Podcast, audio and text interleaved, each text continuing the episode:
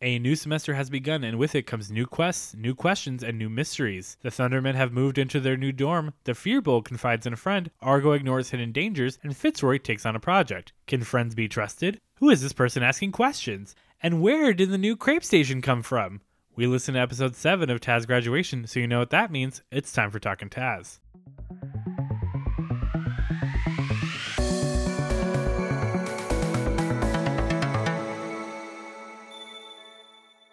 All right, everyone, welcome back to Talking Taz, your weekly journey through the world of the Adventure Zone graduation. With you, as always, is me, your host, PJ, and with me, as always, is my lovely co host, Lauren. Hi, everyone. Lauren, what'd you think of this episode? Okay. Okay. I, I really liked it. I don't don't make that face. I really liked it. It hit so deep for me because we learned about the characters. We learned about our boys so oh, much. like a good okay. Yeah. Okay. I was like, did you hate this episode? No. of I was like, course. this seems like an episode that's right up your alley. Okay, that It makes more sense. is. I thought you were going to be like, okay, okay, hear me out. It was trash. No, hear me out. I felt so many Okay, feelings. good, good, good. All what did right. you think of the episode? I liked it a lot. I Okay, thought it was a good. lot of fun. Um, you know, I I do love getting to know backstories of characters. It's one of my favorite things. Yeah, that's my jam. So let's get into it. It is the last day of the first semester, so that means there is no class today. The Thundermen will be moving into their fancy new dorm, but before that, the fantasy rooster crows to begin the fantasy day. and the boys wake up in their original dorm room. Argo is there as the extra dimensional cat nuzzles his handlebar mustache. Fitzroy has Snippers sleeping hanging by a claw off the side of the pillow, precarious but content. And the Fearbog is unmentioned. Which- Hashtag shade. Yeah. Oh, your bulk. Oh, he's asleep on the floor. Yeah. Griffin wonders if they have been trying to catch the spectral cat to bring it with them to the new room, especially since Argo is still so afraid of it, and Fitz takes great delight in that and wants this to continue. Travis says it is next level Schrodinger's cat because they think they've caught it a number of times, but it's not in the box when they open it up. The boys start to talk about the hairball and poop situation for extra dimensional cats, and they are apparently also hard to perceive and difficult to clean. But they s- apparently still have to clean them. Which, if it's just a, I mean, I would want to clean my dorm regardless, but if it was an extra dimensional cat that doesn't belong to me, But clearly they want to keep it. I'm surprised the cat doesn't have a name yet. I mean, they don't have a name for the fear bulk I yet, was like, they're bad at naming things. except for Fitzroy. except for Fitzroy. Fitzroy reaches out to Leon to help the Thunderman move as his squire, but Leon has not responded, which Fitz says is strike one. Strike one. Clint wonders if any of their friends have not passed school, and Travis says it's all faceless, nameless people we've never met, but then brings up Argo's BFF Steve, who had been so close that the two had been like brothers, but Steve got cut while on his real world assignment. And I was like, Who's Steve? Who's this guy? I want to know everything about him. What was it? What was his powers? Was he like what? What was he going for? What was his race? What was his class? Like he and Argo were they both rogues together? Oh the story of Steve. R.I.P. Steve. We Ugh, we hardly we knew hardly ye. knew ye. Jinx. Clint is not remorseful and says that's what happens when you're not on top of your game. Here at Wiggle Bottoms. and I laughed so hard at that. And Travis is like, well, that's not the name, but okay. Travis asks if the boys have packed everything up. Fitz prioritized packing the second he knew they were leaving, so he's ready. He is ready. Argo didn't have anything to pack up because he's so, so poor. And so he didn't have anything to put on the walls. Oh. He'd consider drawing, but another place he's poverty stricken in is artistic talent. Do you think that's Clint talking or do you think that's just Argo? I think it's just Argo. I think Clint, ah, God, I know he worked in comic books, but he probably just wrote them, not art drew them. I wonder. I mean, I don't, I don't know a lot about Clint's artistic ability. He seems very artistically rich to me. I mean, art isn't just drawing, like, It t- isn't. storytelling is an art. Exactly. And he's a great storyteller. Oh, for he's sure. literally the one that, like, writes the actual, like, writing for all the Adventure Zone comics. Yeah. And I mean, he has some great voice work and like Yeah. he knows how to do Foley work. Phenomenal. Yeah. Years of radio there, folks. Fearbolg had the air supply poster, according to Griffin. Justin does not confirm nor deny this. Justin stayed very quiet the entire time. You know, in general, I don't think Justin's like over this at all. But like, if you notice, anytime there is a moment where, I mean, and I'm always in the same place where I'm like, why are we still doing this? Justin is also the one that in the episode is like, why are we still doing this? He is very much the let's move this forward and keep this interesting. yeah, he wants boy. to keep everyone on track. That's what you play in our D and D, Yeah. and I am the one who's always railroading people. Which is so shocking to me because like I feel like that's why just Justin acts like a DM, and it's so shocking to me that he doesn't want to be a DM. I understand that though because I also don't want to be a DM. I know, but you're very good at it. Oh, nope, we're not getting into this conversation on the podcast. Hashtag make Lauren DM. no, no, don't make that a thing. Gary chimes in with some reminders. There are no classes for the next two weeks between semesters, so students can go home for a break or can earn money at Last Hope, or Gary offers to let them stay at the school with him. There's also end of the semester student teacher meetings today. Fearball will be meeting with Bartholomus. Argo will be meeting with Jackal. Apparently, they already talked about meeting. Gary isn't sure. Fitzroy is meeting with Higglemas himself. He also reminds him to get a present for Rainier's birthday party tonight, which Gary says is not an official announcement, but more of a friendly reminder so they don't look bad. Gary sends them off to breakfast, saying they should have some melon for him, to which Fitz asks, How would that work? And Gary says he doesn't eat, but they could. Like, tell him about it.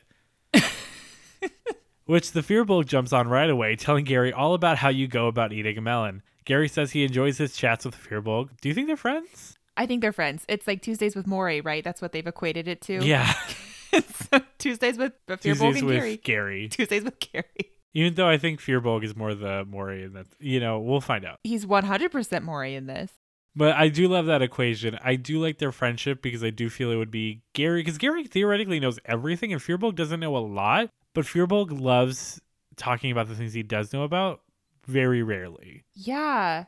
I I think it's a very good friendship dynamic. You know, I also thought it was a very good friendship dynamic until halfway into the Fearbulk explaining melons, Gary gets a call apparently. A call, quote unquote. But Fearbulk says that Gary has lost interest and he'll write the melon eating experience down for him. Who called Gary if it's true? Oh, okay. So if he actually got a call, Let's say he actually got a call because they are actually friends. Who would have called Gary? Festo, his love interest. his love interest from Gar going home for the holidays. Yeah, because he he had to go back and like tie up all his loose ends after he decided to. uh, Did he end up staying in his small hometown, or did his well, love one interest? of the Garys did, and they're just connected via hive mind. oh, so so are they all in love with this? Yes, because Garys are a hive mind. Wow, I I didn't realize like this this person or whatever Gary's love interest is is in love with a lot of Garys. Well, you've never seen Rick and Morty, have you? I have not. There's a whole episode where there's a hive mind planet that is in love with Rick, Oh wow. and there's like another hive mind planet that is like super jealous. but you know, it's it's not it hasn't been not covered in fiction.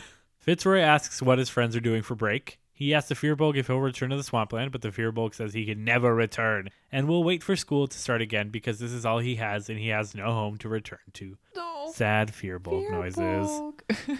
what are sad fearful noises? what would those be? no, don't, Don't put me on the spot like this. I was just Don't- referencing a meme. don't actually, don't actually do it. I'm just curious. oh god. No. Fitzroy says there aren't many options as far as the demon filled forest and a place called the Godscar Chasm, which he wonders if it's a scar by the gods or a scar upon a god, which I think it's a scar by the gods? That was that was my I vote. don't think they're on top of a god. Like, I don't think this is like one of those things in like Marvel where there are planets that are made of dead celestials. I like in Guardians too. Yeah, exactly. Mm. I don't think this is one of those situations, but what a cool twist that would be. Oh man, what if it is though? And Fitzroy's the son, or Argo, because we don't know his dad. Oh my god. Fitzroy's just gonna kick it here, now wanting to bug his folks back home and not knowing where Good Castle is located, obviously. Obviously, He thinks he'll just sit with the Fearbulg for two weeks, they're just gonna sit there. quietly, as we know that that's how the Fearbulg likes to bond with people. That is how. Well, if he's been talking with Gary, do you think he would have Tuesdays with Fearbolg conversations with Fitzroy? Maybe. Hmm. Gary is back, I guess his call ended, and he suggests the boys go to Last Hope to make some money while the Fearbulg continues to describe melons to him, now going through different colors of melons. Oh, Fitz likes the idea of building up their own money for the Thundermen. The Fearbulk says he'll go with Fitzroy and Argo agrees that it would be good to get more experience. Fitzroy asks if he can take their Gary and give it to Rainier. Which I was like, um, that, I think you continuously misunderstand how the school works. we move on to the teacher meetings here. We start off with the Fearbulk and Bartholomew. Bartholomew is very impressed with the hard work the Fearbulk has done over the semester, and while he's not the best student, the Fearbulk is the most improved. Which again, we've established that I think Bartholomew is an amazing professor, yeah. but I think that that's so good that he's like, "You're not my you know, my number one student, but I really appreciate how much work you've put in. Yeah, he's not. He's being very truthful and honest with the Fearbolg, which I really like because the Fearbolg can't lie and so appreciates honesty in others. Bartholomew does start the meeting off by quizzing the Fearbolg's knowledge, and he passes with flying colors. He's done so well. Bartholomew is so proud, and he's looking forward to Master Fearbolg's retaking Accounting 101 now that he has a base level of knowledge to pass it. I was crying. I was like, no, he didn't even pass. He didn't even pass. He didn't pass. Well, he does pass because he has a C minus. So that is passing. Yeah, so then- I think it's probably something more like Fearbolg wanted to retake it originally, and Bartholomew was like, "I support that," and I think he just realized that he is does know what he's doing, so he does want to move to accounting 102 or 201 or whatever it is. But the Fearbolg says he will not be retaking accounting 101, and he will take a C minus, and he'll be fine, and he'll wear it like a badge of honor. Good for you, Fearbolg. Bartholomew then asks how Master Fearbolg is adjusting to life at school, to which the Fearbolg says it's been difficult because he finds purpose in his work and studies, but he doesn't have a purpose beyond school. When he thinks about his lack of purpose, there is a great pain. Which I was the same way in school. I mean, yeah, for a lot of school people. but you know, are- it's, it's a very common college experience. Like, Yeah. to an extent, like, you know what you're doing here, but what are you going to do after this? it's true. Bartholomew says that it's rare for the Fearbolg to leave their clans in the first place, let alone be at a school, and wonders why he's here. Master Fearbolg then tells us that he's been exiled from his clan Oh my god. Ugh, yeah, I was like, what? Exiled. Why? What did you do? What did you I don't do? think he, he's not a bad guy, so I He's honestly don't know. So sweet. He walked towards the sun for 13 days and 14 nights until he came to the school. So I was like, wow, he literally just happened upon this school. This wasn't intentional. This Yeah. was just what he stumbled upon. Yeah, it was wild. He then decides he would join the clan of the school, saying it was fated. Bartholomew brings up again that Master Fearbolg hasn't thought of life outside of school, and the Fearbolg says he prefers to not think of the future. Again, say when I was in college. Yeah, yeah. The Fearbold Code says that the tribe's honor is over yours, so he honors the school through his work and doesn't think of his own honor. Bartholomew says most people tend to work toward their own goals, and he advises that the Fearbold should think of his own goals unless he is left alone again when he has helped all of his friends find their own purpose. That's really good advice. Yeah, no, again, Bartholomew's just a phenomenal teacher. Yeah. Phenomenal. I wish I had a professor like Bartholomew. I would have done way better in school. Yeah, I think that we all would have had a good school time if we all had teachers like Bartholomew's. Now I understand why he's such a rock star and why Tumblr is so goddamn horny for him. He's beautiful and he's a great teacher. Yeah. We move on to Fitzroy. When he enters Higglemiss's office, Higglemis is setting up an afternoon tea with tiny sandwiches and well baked cookies, with three chairs around the table one for Higglemis, one for Fitzroy, and one for his dog, Hero. Yeah, one for his dog. Higglemis calls him Fancy Lad as he welcomes him, but then uses his full title as a greeting, which Fitzroy seems appreciative of before saying he's also now going by Thunderman, which is way easier than Sir Fitzroy Maplecourt Knight and Assumption of the Realm of Good Castle. A lot easier. Higglemas introduces himself and Fitz calls him Higgs and Higgs Wigs, saying that now that he's been promoted to the villain track, he can speak with Higglemas informally. Which I guess would technically be true because, regardless of his place at the school, Higglemas is still a sidekick. But he so is the head Higglemas master. is under him. Yikes. I don't Um, understand how the hierarchy works overall, but I would imagine that all sidekicks and henchpeople are below all heroes and villains. But technically, technically, Fitzroy is a villain in training. This is true. So would Higglemas still be? I, I still consider him like the the headmaster. Oh yeah, I don't think that Fitzroy is saying that he is below him, but that's kind of how I read it. that's a good point. But, But I think in the real world, once he graduates, I think that is how it would be considered. he wouldn't be above Hieronymus No. because Hieronymus is such a great Yes. hero. Okay, I think there's like an individual ranking system, right? Like there's the best heroes, the worst heroes, best villains, worst villains, and same thing with henchpeople and sidekicks. But I think even the worst hero is considered more, you know, important than the best sidekick. that's really sad. You know, I that's like how a lot. caste system works. it's Oh. not it's not okay but that's and you know it's maybe not how it works and maybe in like three episodes just like all my other questions travis will be like this is actually how it works but we'll see higglemas invites fitz to try his own personal dragon flower and elderberry tea brew which fitz rolls inside on he rolls 18 and doesn't smell anything odd and tastes it saying it's spicy but not in a traditionally good way saying it burns his tongue his throat and his tummy Yikes. which Higglemas admits is common with the dragon flower. Fitzroy continues to roll inside on the food, which all seems normal. He just does not trust Higglemas. He doesn't. He has no reason to distrust He doesn't. him. We do We do as The listeners, but Fearbolg he does. doesn't.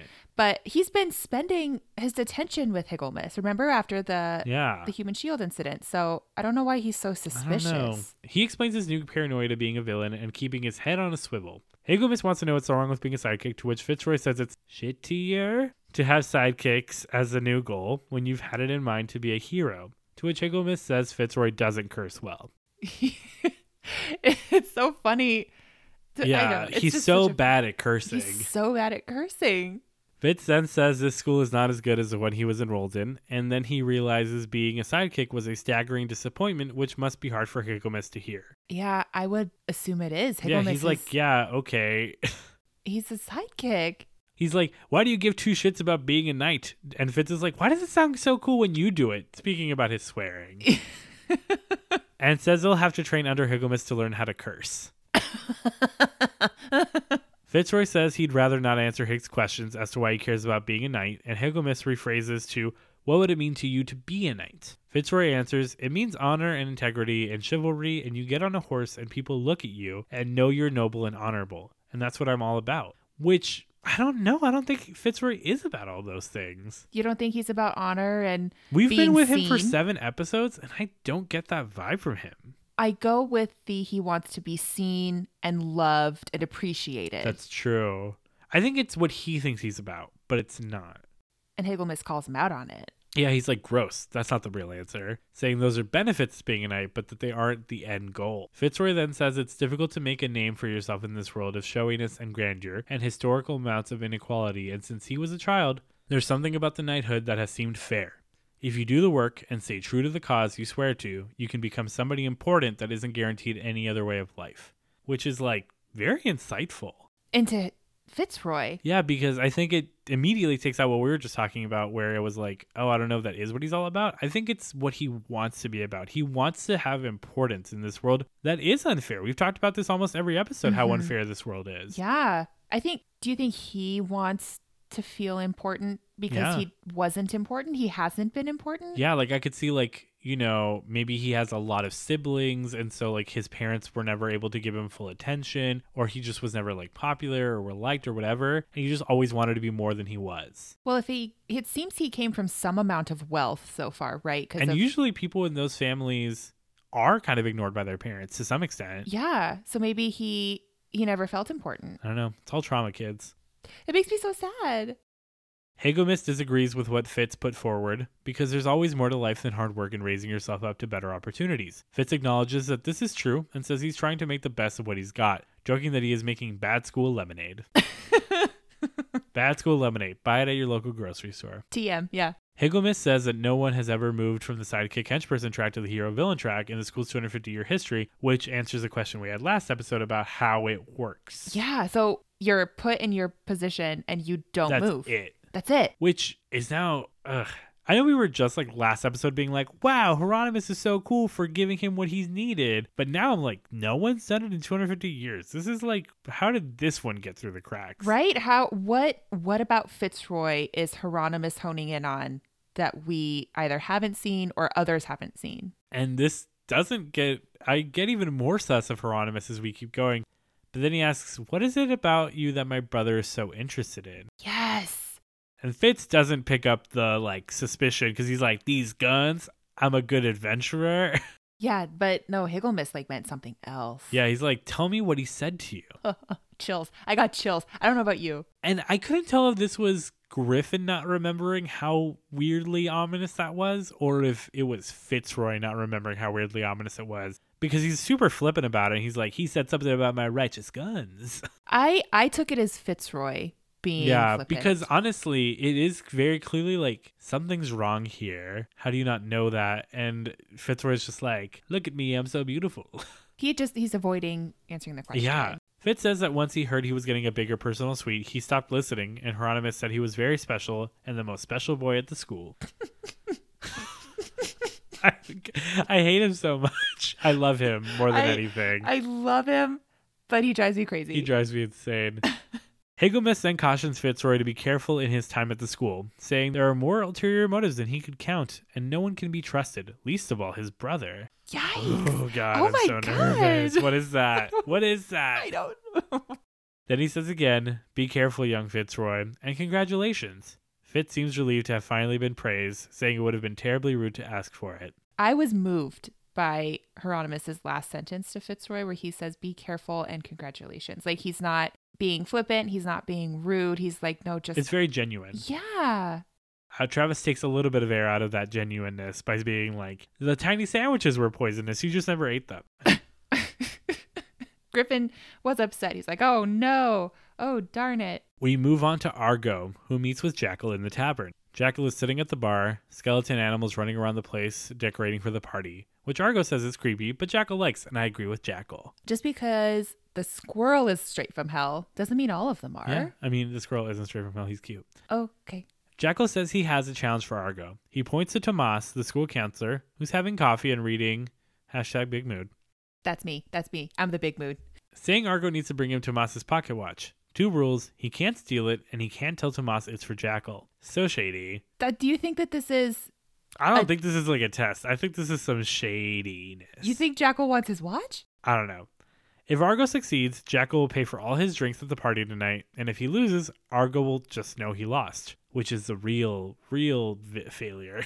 I mean, at the end of the day, that's what drives me crazy. Yeah. Argo goes over and Tomas recognizes him instantly. Argo marvels at his great memory and says, Give me your pocket watch. I'll set it down by Jackal. Then when I come back, you have to perfectly describe the watch to me so I can learn how to be as good at remembering as you. Give me I was like, what an insane lie. Give me okay. So the first time Argo was in the test tavern, he went up to an NPC and was like, "The castle's so clean. Can I get in to see your work?" And now he's in the test tavern again, going, "Your memory's so good. Can we test it by But me you taking know your what? Like as a watch?" DM, I would be like, "You're insane," but wow, what a creative way of d- going about this. I would. I mean, this probably speaks more to me as a player, where I would never ever come up with something like this. My brain doesn't work like that, but No. Clint clearly does. Argo assures him this is how he learns at sea. It's all watch, no book learning.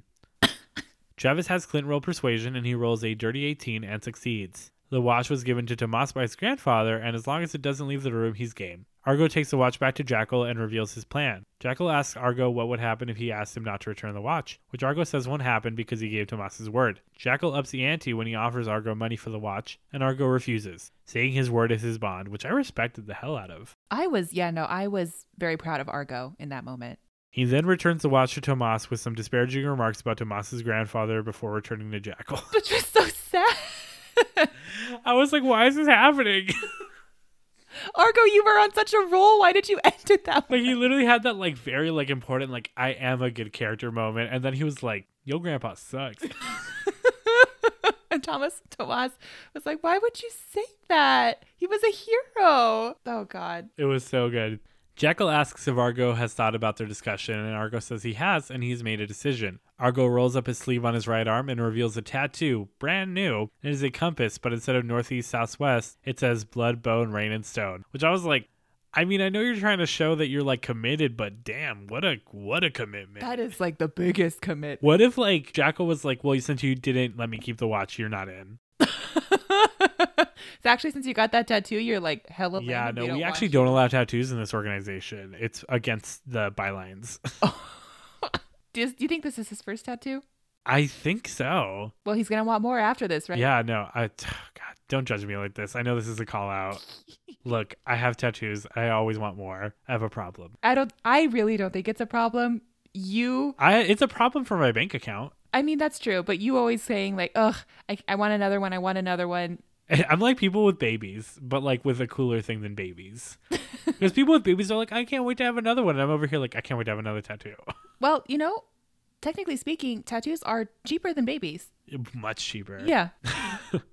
Argo says he's in. Jackal is happy to hear Argo's decision, saying they'll continue their discussion after the party and to meet him at the forge. The boys discuss tattoo maintenance. Then we cut to the ad break. Well, Travis has tattoos. Yes, all- Travis is tattooed. Travis and I, I think, have the closest aesthetic of the boys. Oh, 100%. Hello, everyone. It's me, PJ, your friendly fella, here as always to thank you for tuning in and listening to our podcast. My favorite part of every week is getting to record this show. My second favorite part is posting it and seeing you all enjoy it. Let us know how much you're enjoying it by interacting with us on social media. Follow us on Twitter and Facebook at Talkin' Taz or by searching for Talkin' Taz Podcast. Or go to our website, talkin-taz.pinecast.co for links to those socials as well as all of our episodes. Let everyone else know how much you enjoy it too by spreading the word. No big notes for this episode, but I'm curious. If you have a favorite ship from Taz graduation, especially when your friends have judged you on, as mine has, we'd love to hear about it. Now, back to the podcast. It's party time! Travis asks if the boys dress special, and Griffin says Fitzroy always dresses special. Obviously. He went to the bursar and borrowed his cloak, with a lie saying he needed for boy cloaks quarterly, which Osric has been subscribed to since he was three. They talk about boy cloaks, and I'm like, oh god, he's gonna find out it's a lie because it's not gonna be in boy cloaks quarterly. I know. Like, Osric is a fan. Yeah, this is a bad lie. He has You're gonna commit get caught. it. Oh, no. They joke about how the fans like the name fiscal responsibility for the Fearbulg, but Fisk is too close to Fitz, which again, my theory that it's on purpose that it's too close. So we'll call him Fitzroy. Yeah. Argo made party tunics for himself and Master Fearbulg out of bed curtains. He had experience in sewing mending sails, which I was like, oh, that's a neat little reason for why you would be good at sewing. Yeah. And I liked the callbacks to like Sound of Music and Yeah. all of Gone with the Wind. Most of the students and teachers are attending this party. Skeleton Crew is playing music. Germaine is on the lute, Victoria on the accordion, and Rattles on drums. That's a weird trio. Yeah, that I don't know how that music would sound because it's I wonder what music they make. lute, accordion, and drums sounds like it'd be a weird combo. That's a very distinct sound. but they're all really good, so I imagine it, it works. Rainier greets them at the door. She's in a beautiful white dress with pink and gold accents, and her chair's ground effects pulse with the music. That's super cool. She compliments Argo and Fearbulg's clothes. The Fearbulg says his outfit is the finest garment he has ever worn, and he models how the fabric moves when he turns, which shows how good of a sewer Argo is. I had no idea that Argo had this hidden talent. but Yeah, I'm no, really he's into super it. talented, apparently. Yeah, I guess. Fitzroy tells Rainier that he's a villain now, and then immediately realizes he wasn't supposed to tell anyone and tries cursing again, which Rainier says is really awkward and he needs to get better at it. I love that roleplay, by the way. It's such a dumb thing to be like, my character's very bad at cursing, but it's so funny every time. It was kind of, I mean, it's completely different, but it reminds me of in Amnesty when Duck was so bad at lying. Yeah, well, it's it's the best. One of the fun things to do with your characters is to give them like a dumb hindrance. Yes. One of my favorite characters I've ever I've ever played is my tiefling bard Beziel, Yes, we all and know. I just made a, a joke that he was deeply afraid of burlap. for some reason. We I don't know the backstory of Beziel and Burlap. Uh, Well, it was we were going up against like animated scarecrows, and I like was terrified, and everyone's like, "Are you scared of scarecrows?" And I was like, "No, I'm terrified of burlap. It's the scariest fabric." and then it just became a big part of his personality. so Fitz can't curse. he can't curse. He can't do it. Rainier is sad that this means Fitzroy can't be her sidekick, as she'd wanted him to be. Okay. But don't- now they can be partners, special partners. Okay, don't make don't do that with your voice. Don't do what with my voice. oh no. Oh no. The boys give Rainier their present, and Fitzroy's present is wrapped in fine glimmering papers. It is book shaped and sized. She unwraps it, and it is a notebook of far speech. Fitzroy's first explanation as to why they'd use the notebooks is for pen pal action, special action, No. because they might get lonely. Yeah, they would. No. And they could exchange villainous tactics. Rainier is delighted and give Fitzroy a hug, a special hug. Oh my Rainier says that she will be going home during the break, so obviously they could use that notebook of far speech to talk to each other during that time. Don't- Special talk. no. Argo has hastily stuffed a similar sized book package into his tunic and goes through his pockets and gives Rainier 10 beautiful gold rings that came from the curtain rod, which I think is the joke that Argo was going to also give her a notebook of far speech. Yes. Which I was like, Argo, are you also into Rainier? Or maybe that was Maybe it's like- just not a cu- crush thing. I know. I know. Let me have my OTP. I wait, no, but then you were gonna have the love triangle, right? If you were thinking that That's Argo true. was interested. That's true. But you know what? I don't What? know. What? I just feel like Argo's going to find his true love somewhere else. Maybe his But that's actually usually how those love triangle works. It's like right as like the actual couple finally pairs off, the like one that's left behind randomly meets the true love of their life. Argo will be sitting in the hallway sad as Fitzroy and Rainier have their first dance, and right as he's sitting there, this like beautiful like pirate queen will walk by and be like, "Um, excuse me, have you seen any citrus?" And then he'll look at her with like eyes of love, and that's how their romance starts. Or, or, or Rainier and Argo slowly fall in love over the course of graduation, and Fitzroy does his own thing with Snippers, and they are all happily ever after. Look, I will support you not supporting Fitzroy and Rainier, but I will not support you supporting Argo and Rainier. What's so wrong with Argo and Rainier? Everything. What? I have not given you any crap for Rainier and Fitzroy. Yes, you have every time you do not I just support tell it. you I don't support it. That's all. Uh, and if you do not support me, you are against me. Well, this just got dark. It will always get dark when you go against my wishes. Boom, I, I, I guess I'll go. This is where you guys meet Dark PJ. but she seems really appreciative of these 10 beautiful golden rings we talked about five minutes ago. Master Fearbolt gives her his gift. He says he's never been to a birthday party before, so he didn't know about the gifts and says it's a great shame and it will be righted. He rifles through the tunic and says there's only one gift he can give, but it's not good and that she won't like it. Rainier says she'll love it, and he gives her the melon story he wrote for Gary. Rainier reads it and says it's beautiful and loves the drawings in particular, which he says are so good they could be pictures, which I was like, are you an artist? So Argo was lamenting that he is not an artist, but apparently the Fearbolg is. But also, Argo clearly has artistry as he made these beautiful garments out of like nothing. right? So just because he doesn't draw doesn't mean he's not an artist. Yeah, these boys all need more self confidence. They do. Well, maybe less for Fitzroy. Yes, but also he needs self confidence in different places. Ooh, that's getting deep.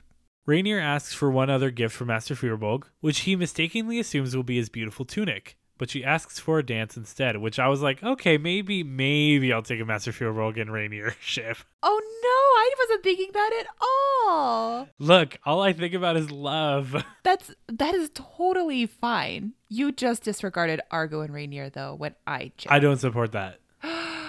the personalities do not max at all. Isn't there something to be said for like I don't know, opposites attract? No, see, opposites attract is where you get Fearbolg and Rainier. Because she's so upbeat and positive, and Exactly. he's so chill. Argo is just different. I'm not saying I like ship it. It's just why are you shaming it? Well, of course you don't ship it. He has his own ship. He was on the seas for a long time. I'm I'm officially leaving now. This is over.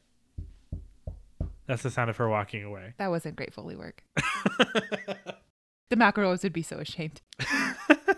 The Fearbolg says he cannot give this as he doesn't want to shame her with his dance, but she pulls him on the dance floor. Justin rolls his dance die to see how well he does, and Travis says it's a dexterity saving throw, and he rolls a 13, so his dance is pretty okay. He does okay. I thought it was very odd personally that it was a dexterity saving throw instead of like a performance check. Well, I guess, you know, if you're not used to dancing, you'd be stumbling over yourself, so I guess it would be a saving throw. I'm not against it. I yeah, was no, just I more think it would be surprised. performance for sure if Yeah. I was DMing.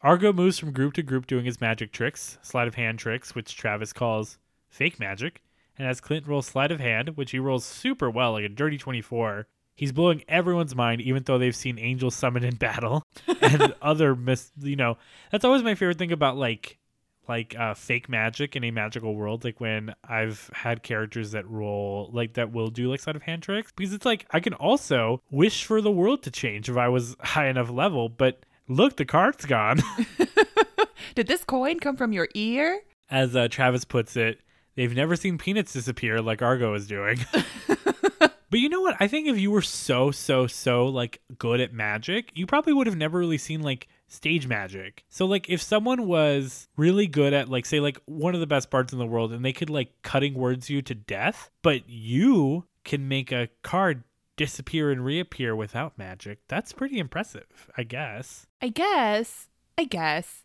there's no summon peanut spell so i guess that's why they're That- impressed I have you checked Unearthed Arcana? I, you know what? Let me check. And nope, still no summon peanut spell. Get on that Wizards of the Coast. He didn't check. Don't don't expose me. People are loving uh, Argo's routine. The- He is the life of the party, and people consider him the greatest wizard of their time. Fitzroy sees a ball of light. It's Festo. Festo. Fitzroy wants to party with Festo, and Festo is super into it. Festo asks to have a dance with Snippers since he's the cute one, which I agree. Yeah. Snipper seems into Festo, and they do an incredible dance routine together, which I was like, oh god, I wish, I hope someone's animated this because I want to see that animatic of like a beautiful little like Festo Snippers dance. Oh, now I have to go look for one. Yeah, if there is one, I'll put it in the ad break. Fitzroy feels a tap on his shoulder. It's Buckminster. He Yay. looks disheveled. The first time we've seen him like this, and he asks if Fitz has seen Leon. And I was like, oh my God, what's happening? What's happening to Leon? Fitzroy says he had been looking for him yesterday since Leon has been delinquent in his squire duties, but it's weirder that Buckminster hasn't seen him. Buckminster agrees, saying he hasn't come home. And I was like, oh, oh my God. I was crying. And I was also like, oh no, but Leon and Buckminster are in love. What will they do without each other? that is a ship I 100% am That is a behind. ship I will say is like, I am there. I will for. go down with this ship. Ugh, God. And hopefully, hopefully nothing bad happens to it because I'm concerned here. Very concerned. Leon hasn't been seen in a few days, and Buckminster is worried. Days. He asks the administration, and no one seems particularly concerned. But Buckminster knows Leon wouldn't leave him. Oh my god, I was like, oh god, they're so in I'm love. so in love. Buckminster says he's going to keep looking around the party and asks Fitz to tell him if he sees him. Fitzroy admits to hearing about Leon's fears and says he's worried and alarmed. Buckminster asks to meet with Fitz during the break to come up with a plan. Fitzroy and Fearbolt can't find Argo when they go to leave the party. Fitzroy mentions that Argo keeps creeping away and has seen him leaving in his dreams, because we have established that he does see what's happening in the waking world while he dreams. He does. Which I was like, oh wow, good for Fitzroy establishing that early, like for no reason. It was a joke, but that does mean he would totally know Argo's leaving. All the coming and going. Yeah. He suggests that Argo might have a lover, but he thought they were friends and Argo would confide in them if he did have a lover. That was so sweet though. Like he thinks they're friends. Yeah. He does. Faribault suggests that he might have a special bathroom before asking if kids can use the Notebook of Far speech to connect with Argo. Which I totally understood. Like, I've definitely had, like, not my own personal bathroom, but I've definitely gone a little ways away to go to a privater bathroom. Oh yeah, no private or bathrooms. Yeah, like Oh. that S19 upstairs bathroom. the best bathroom. He writes in the notebook, What's up? Where you at? Love Fitzroy. Love, love Fitzroy. Maybe this is the ship. Oh You're like, stop shipping everybody. no, I'm not opposed to shipping everybody. I've never thought of Fitzroy and Argo. you know, they do have a combative relationship, which sometimes leads to a lot of love. Oh my god, maybe it's all just been sexual tension. Oh my gosh. Sorry, sorry. I know you have Fitzroy in front of you. Argo writes, Dear Fitzroy, how are you? Are you as the letters? I am fine. Running some errands. Getting tattoo finished up down at the hedgehog pen. See you back at the room. Friends for life, Argo Keen. Fitzroy then writes, Sounds cool. Have a cool summer. Love Fitzroy as if it's like a yearbook. it is like it. So good. You know what though? This is the second time that the Notebook of Heart speech paper has, ha- has had a yearbook like quote because when they fought the Zorn, it also wrote like Have a "Stay cool cool, have a summer." cool summer." That's true. It's something about the Notebook of Heart speech. It makes people write like they're writing in a yearbook. have a cool summer. Argo is heading to a secret meeting. The forge is the blacksmith classroom in the basement. It is blazing bright with Jackal there standing next to a male Goliath at the mouth of the gorge, who we learn is Mosh, who we know is who Jackal invited personally to the uh, order. Yeah, it's Jackal's best friend. Yes. Jackal is Argo's sponsor, but Mosh is going to vet Argo. Argo shows the tattoo as proof that he's game. Again, I just want someone to be like, oh, tattoos aren't allowed, so you're actually not allowed to join. It's like it's like some businesses that don't let you have tattoos. They talk to Argo about the organization. They say it is as old as human memory. It is called the Unbroken Chain. It exists with one principle in mind there must be those who take responsibility. Those who, when they believe someone needs help, or someone or something needs doing, or someone needs stopping, that they are the ones who step up.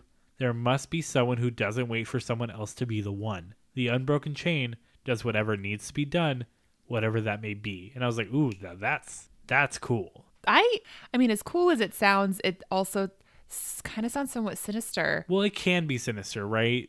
But it seems like it's with good intentions.